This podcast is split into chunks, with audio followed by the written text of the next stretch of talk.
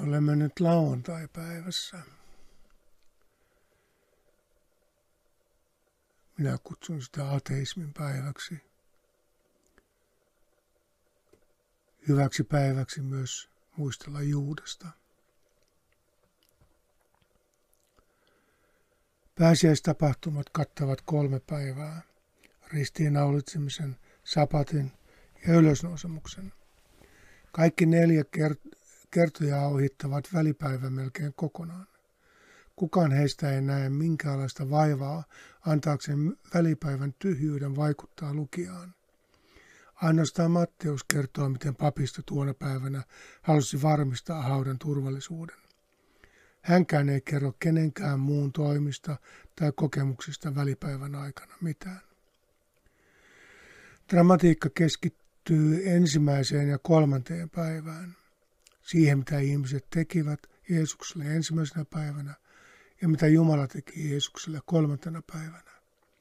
Sapatti näiden väl- päivien välissä on kertojillekin tyhjä tilaa.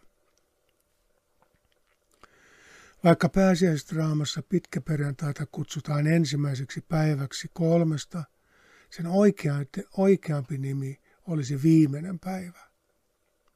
Ainakin sen päivän kokijoille se oli Jeesuksen tarinan loppu. Huomista ei odotettu. Jos se ylipäänsä tulisi, se ei enää kuuluisi tähän kertomukseen. Huominen olisi vain lopun jälkeinen päivä, vanhan merkityksetöntä toistoa ilman mitään uutta alkua. Tulevaisuutta ei ollut. Se olisi jo tullessaan sitä samaa vanhaa. Vasta jälkikäteen koko kertomukseen tutustuneina voimme pitää sitä jossain mielessä ensimmäisenä päivänä uuden historian alkuna ja uuden toivon lähtökohtana. Silloin mukana olleille Jeesuksen seuraajille se oli kaikkea muuta. Jos he ylipäänsä nukkuivat edellisenä yönä, tämä päivä oli menetetyn toivon jälkeinen päivä. Viimeisen päivän jälkeinen päivä. Eilinen oli tarinan loppu. Menetyksen aiheuttama kipu oli vielä liian akuutti edes melankoolisen tai nostalgisen tunnelman luomiseen. Sellainen olisi ehkä mahdollinen kymmenen vuotta myöhemmin järjestetyssä suora, suuren pettymyksen muistotilaisuudessa. Mutta ei nyt. Tämä oli katastrofaalisen epäonnistumisen ja häviön jälkeinen päivä. Sellaistakin voitaisiin juhlia, jos sankari olisi uhmannut ylivoimaa ja kuollut niin tehdessään. Mutta Jeesus ei edes yrittänyt taistella ylivoimaa vastaan. Hän antautui sille. Miten nöyryyttävää, miten häpeällistä.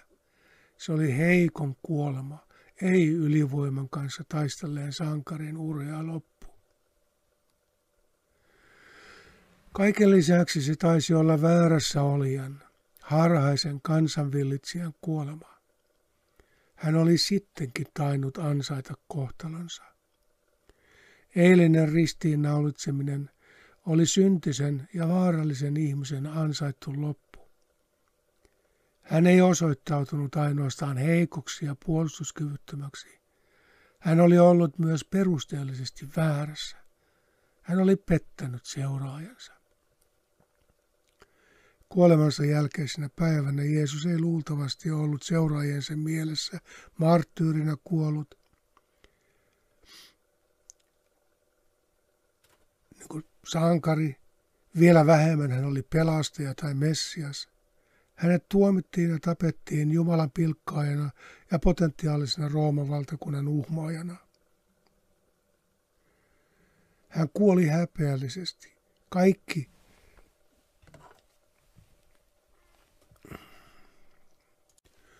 Kaikki hänen kauniit, mutta vaikeatajuiset puheensa kuolivat hänen kanssaan. Viimeinenkin toivo siitä, että hän todella oli, mitä hän oli antanut ymmärtää olevansa, oli päättäväisesti ja lopullisesti murskattu. Loppujen lopuksi hän oli vain yksi väkivaltaisen kohtalon alla elävistä ihmisistä, jolla ei ollut mitään valtaa muuttaa yhtään mitään. Jumala on vallassa ja voimassa. Valta ja voima on Jumala. Olisihan se pitänyt tietää, vaikka Jeesus oli koko ajan yrittänyt kyseenalaistaa kaikkia valtoja ja voimia. Viimeiseen hetkeen asti Jeesusta haastettiin olemaan valtojen ja voimien puolella. Hänestä ei kuitenkaan ollut siinä, siihen. Hän oli osoittautunut niitä heikommaksi. Missä Jumala oli eilen? Oliko hän pettynyt Jeesukseen? Eikö Jeesus sittenkään seurannut Jumalan ohjeita? Vai oliko Jumala loppujen lopuksi täysin piittaamaton sen suhteen, mitä ihmiset tekevät toinen toiselleen? Vaikka Jeesus oli antanut ymmärtää olevansa Jumalan poika, Jumala ei millään lailla auttanut häntä. Jos Jumala ei auttanut Jeesusta, niin miksi hän auttaisi ketään muutakaan? Isämme ja oppineemme ovat vuosisatojen ajan ruokkineet toivoa siitä, että Jumala tulisi tavalla tai toisella osoittamaan valtansa, kostamalla omiensa, omiensa sorron ja maksamaan jokaisen murhan moninkertaisella surmalla – Eilen sellaista ei näkynyt, sellaisesta ei näkynyt merkkiäkään. Entä Jumalan lupaukset varjeluksesta? Vanhat rakkaat lupaukset tuntuivat eilisen jälkeen entistäkin tyhjemmiltä. Vaikka minä kulkisin pimeässä laaksossa, en pelkäisi mitään pahaa, sillä sinä olet minun kanssani, sinä suojelet minua kädelläsi. Jeesus ei tosin koskaan tuota Daavidin psalmia siterannut. Silti hän antoi ymmärtää, että juuri tuolla lailla voi Jumalaan luottaa. Siitä huolimatta hän kohtasi, häntä kohtasi sellainen paha, jota emme edes osanneet pelätä, eikä kukaan varjelu häntä. Tässä pimeässä laaksossa kukaan ei ole meidän kanssamme. Olemme yksinäisyytemme kirottuja. Entä Jumalan rakkaus? Jeesus puhui siitä suorastaan kiusallisen paljon. Mitä siitä näkyi eilen? Jeesuskin kuulemma epäili sitä viime hetkellään. Mitä syytä meidän on jäädä siihen luottamaan? Ei, eihän hän näytä piittaavan kenestäkään. Eilisen jälkeen puheen rakastavasta Jumalasta tuntuu suorastaan rivolta. Eilinen näytti tappaneen Jeesuksenkin uskon Jumalan uskolliseen rakkauteen. Hänen elämänsä päättyi kosmiseen toivottomuuteen. Samalla se oli meidän toivomme loppu. Taivas oli mykkä. Tuomareiden, kiduttajien, solvaajien ja telottajien elämä jatkuu, kun ei mitään olisi tapahtunut. Heidän ruokahalunsa on tänään yhtä hyvä kuin eilenkin. Jumalan kostosta ei näy jälkeäkään. Ehkä Jumala ei yksinkertaisesti mahda mitään tämän maailman ruhtinaille. Ehkä Rooman jumalat ovat vahvempia. Ehkä kaikkien jumalat ovat vain ihmisten keksintöjä. Ehkä jumalia tai Jumalaa ei yksinkertaisesti ole olemassa. Ehkä me olemme täällä vain toistemme armoilla. Tämä päivä on Jumalista tyhjä. Tämä on toivosta karralle palaneen ateismin päivä sapatti, päivä, jolloin ei saa tehdä juuri mitään. Jos Jumala on, hän näyttää viettävän sapattia joka päivä. Meillä sapatti merkitsee vain taukoa sille pahalle, mitä ihmiset arjessa tekevät toisilleen. Tämä sapatti ei tunne hyvyyttä. Tämä on vain pahuuden jälkeinen huokaustauko. Maan ruhtinaat keräävät voimiaan jatkaakseen arjen armotonta taistelua vallasta. Jumala on kuollut. Keskenään kilpailevat vallat ovat elossa. Miksi? Miksi? Miksi? Jeesuksen viimeiset sanat kaikuvat opetuslasten keskinäisen tyhjyyden seiniltä. Juuri hänen kauttaan he olivat yrittäneet tavoittaa jotain merkityksen tuntua tähän viheliäisen absurdiin elämään. Sama hiljaisuus, jolla Jeesukselle oli vastattu, ottaa nyt lamaannuttavaan syleilyynsä opetuslasten nääntyneet sielut. Taivas on välinpitämätön. Miksi siis millään enää olisi mitään väliä? Annoimme niin paljon ajastamme ja energiastamme Jeesukselle. Hän antoi meille toivoa Jumalasta, joka oikeasti välittää taivaallisen ihmisen kohtalosta, tavallisen ihmisen kohtalosta. Mitä siitä jäi käteen? Ei mitään. Ei kerrassaan mitään. Miten me saatoimmekaan harhautua turvallisesta arjestamme, uskomaan ja toivomaan mitään erityistä? Huomenna palaamme ruotuun. Jatkamme juuri sitä tavallista elämää, jonka Jeesuksen tähden jätimme.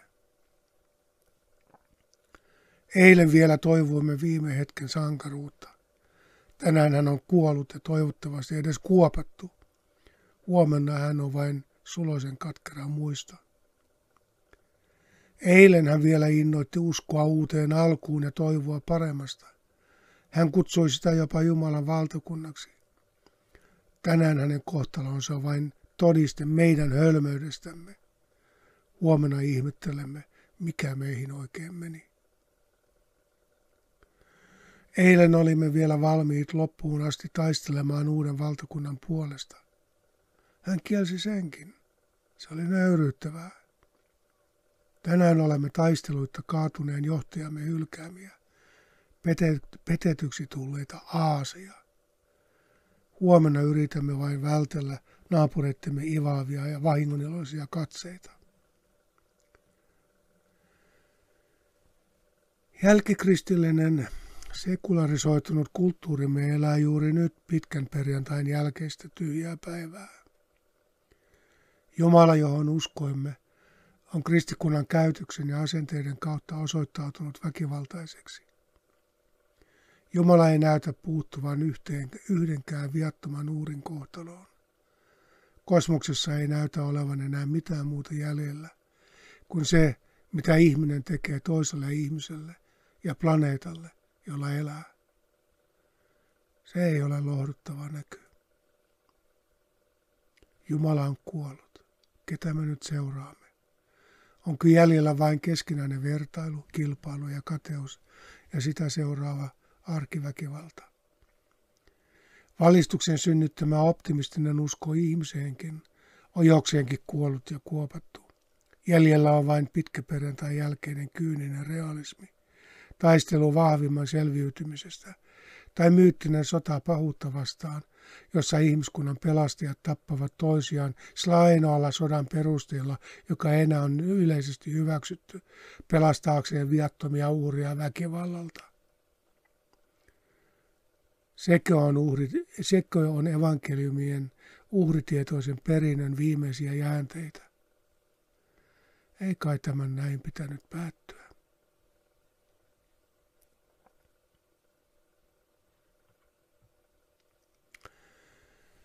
Tämä on Jeesuksen murhan ja Juudaksen itsemurhan jälkeinen päivä. Kertomusten vaiteliaisuudesta voisi päätellä, ettei Juudasta jäänyt kukaan suremaan. Niin tuskin oli. Hänelläkin oli perhe, jossain. Kolmen viime vuoden ajalta oli muutamia matkatovereitakin, ehkä jopa ystäviä. Juudaksen kuolema on luultavasti tässä vaiheessa jo opetuslasten tiedossa. Hänen kohtalonsa kuuluu tämän tyhjän päivän hämmennykseen. Siksi haluan sijoittaa oman muistokirjoitukseni juureksesta juuri tähän kohtaan. Rikon hetken aikaa omaa kerrontani kronologiaa antamalla muistokirjoitukseni juureksesta käväistä nykyhet- nykyhetkessä asti. Tosin sitä en nyt tee tässä luennassa. Annan tässä luennassa lyhyemmän lyhyemmän kommentaarin Juuraksesta, jos haluat tutustua siihen perusteellisemmin, niin se löytyy teoblogista. Sören Kierkegaard sanoi, saat hyvän näkemyksen kunkin aikakauden kristillisyyteen katsomalla kuinka se kohtelee Juudasta. Juudesta todella on kohdeltu hyvin eri tavalla eri aikoina. Hän on ollut pahan ruumiillistuma, ahne varas, katala kavaltaja, pettynyt patriootti, traaginen sankari, hippi vallankumouksellinen, Jeesuksen paras ystävä ja Jumalan tahdon nöyrin palvelija. Paljon muutakin hänestä on kuviteltu. Myöskään evankelistojen tapa käsitellä Juudasta ei ole yhdenmukainen. 12 opetuslapsesta Pietari ja Juudas saavat eniten tilaa evankeliumien kertomuksessa Jeesuksesta. Monessa asiassa he muistuttavat toisiaan. Silti toisesta tulee seurakunnan peruskivi ja toisesta seurakunnan sylkykuppi. Oliko Juudas todella maineensa veronen luurius?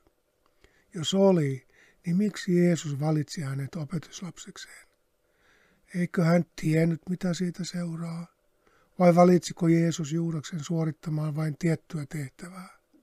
Siinä tapauksessa Juudasta täytyy pitää uhrautuvan uskollisuuden eikä petturuuden perikuvana, hyväksi käytettynä statistina eikä omavaltaisena toimijana. Juudaksen persona on paljon arvoituksellisempi kuin esimerkiksi Pontus Pilatuksen tai Herodeksen. Ilmeinen vihollinen ei ole kovin mielenkiintoinen hahmo hyvässä tarinassa. Intiimi vihollinen, se kaikkein läheisin ja luotetuin petturi, on jännityksen ja kauhun lähde. Siksi arvailut Juudaksen sisäisestä maailmasta ovat herättäneet paljon enemmän tunteita ja kysymyksiä kuin yksikään muista opetuslapsista. Tämä muistokirjoitus ei ole vain kertomus Juudaksesta. Tämä on myös kertomus kertomuksesta siitä, miten tarina Juudaksesta kehittyi surullisesta arvoituksesta kauhistuttavaksi varoitustarinaksi.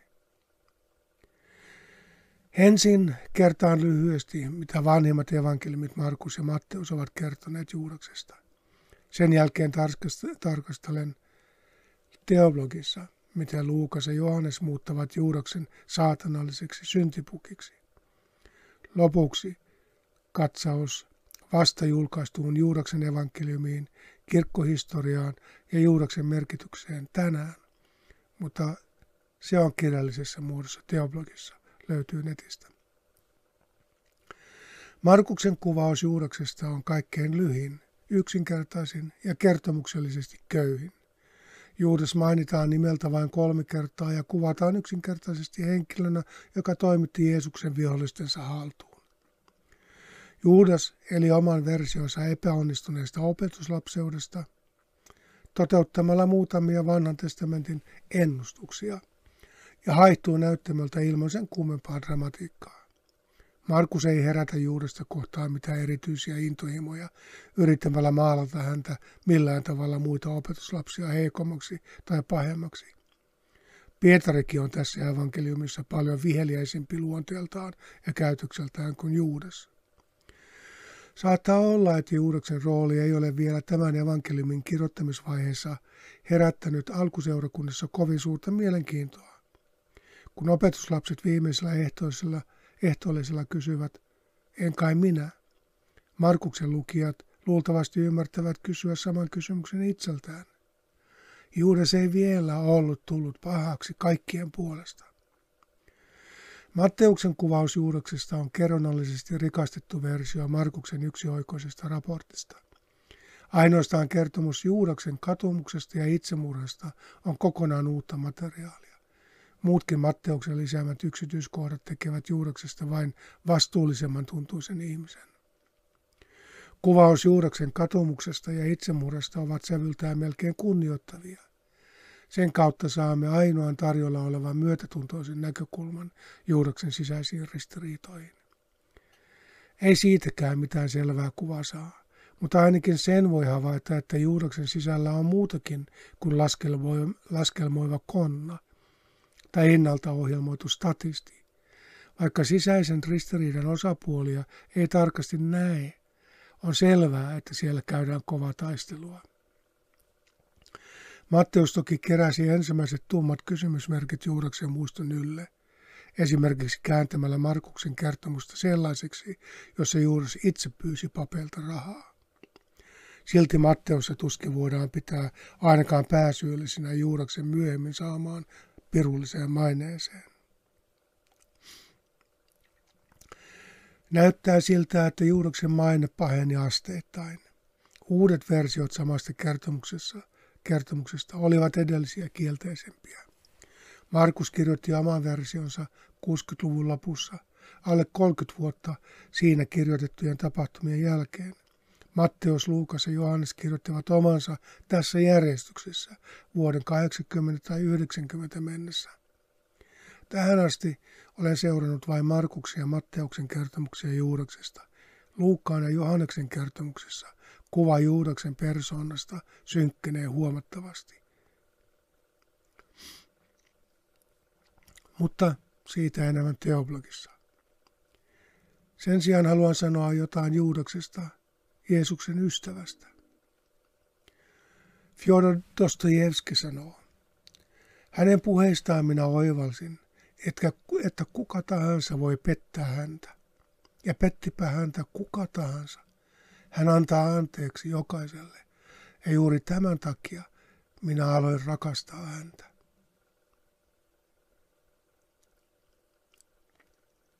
Eli Jeesusta.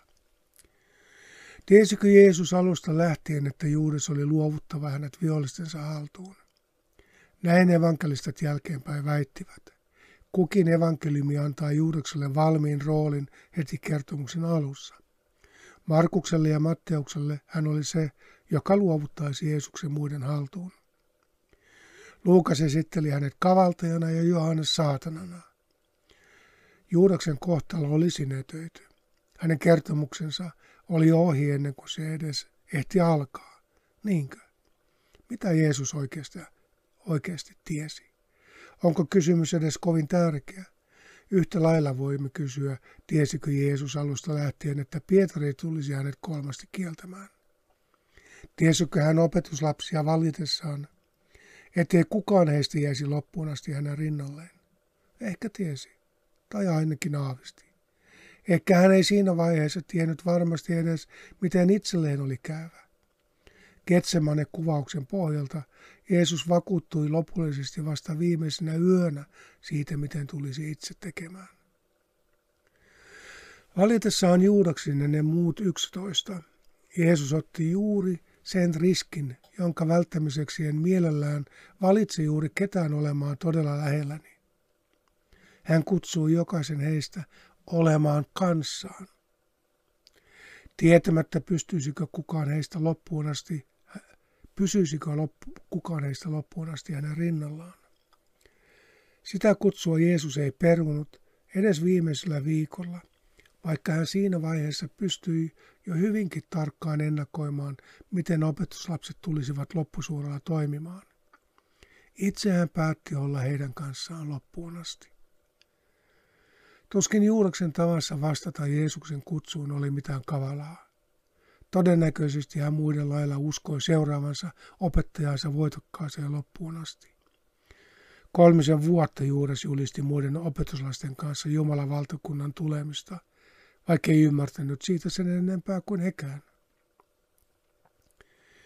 Ei ole mitenkään uskottavaa, ei ole mitään uskottavaa syytä olettaa, että Jeesus olisi kutsunut Juudasta mihinkään muista poikkeavaan tehtävään.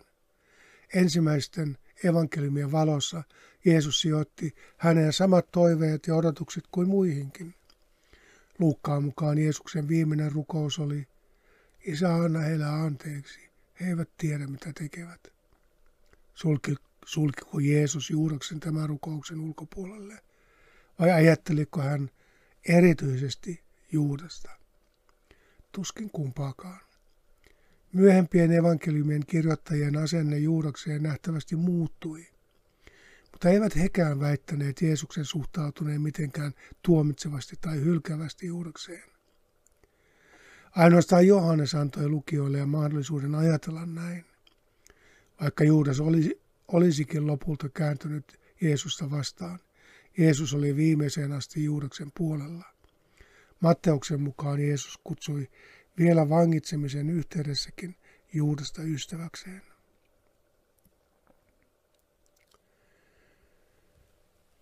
Juudaksen huono maine ei uskonpuhdistuksen myötä muuttunut miksikään. Nyt mä hyppään yli pitkän historiallisen katsomuksen ja kuitenkin sanoin jotain siitä, meille kaikkein tutummasta Juudaksen mielikuvan luojasta. Luther puhui Juudaksesta yhtä myrkyllisellä kielellä kuin aikansa Paavista.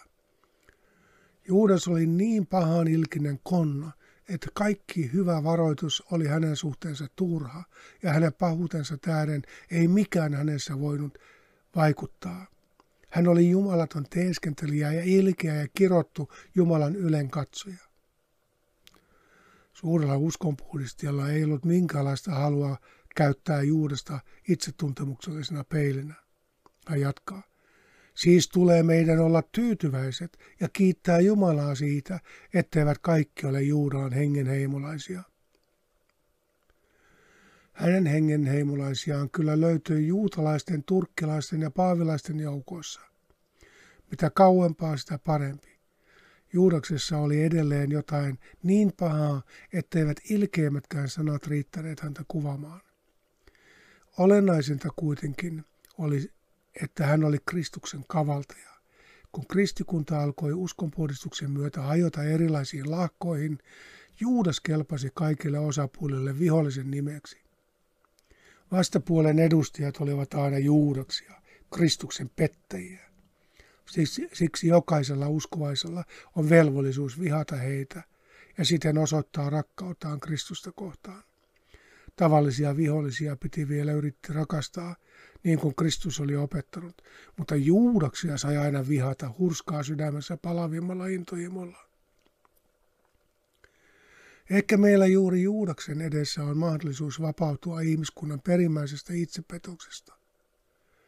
Kelläpä ei olisi elämässään joku, jonka suhteen ei olisi ajatellut. Onneksi en ole ainakaan sellainen.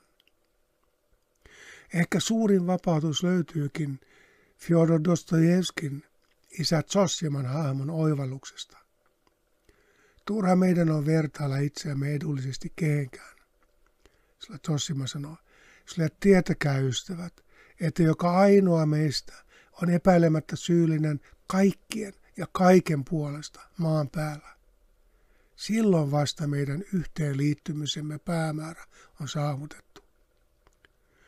Olemme kaikki syyllisiä ilmaston lämpenemiseen, vihan kuumenemiseen, kilpailun kiihtymiseen, rakkauden kylmenemiseen, Syyrian, Kaufurin, Irakin, Bosnian, Ruandan, holokaustin, ristiretkiin, noitavainoihin ja ihmisen pojan ristiin naulitsemiseen.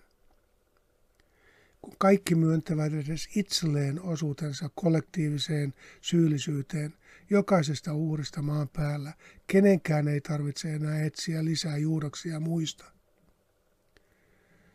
globalisoikaamme markkinoiden lisäksi myös syyllisyys, anteeksianto ja vastuu.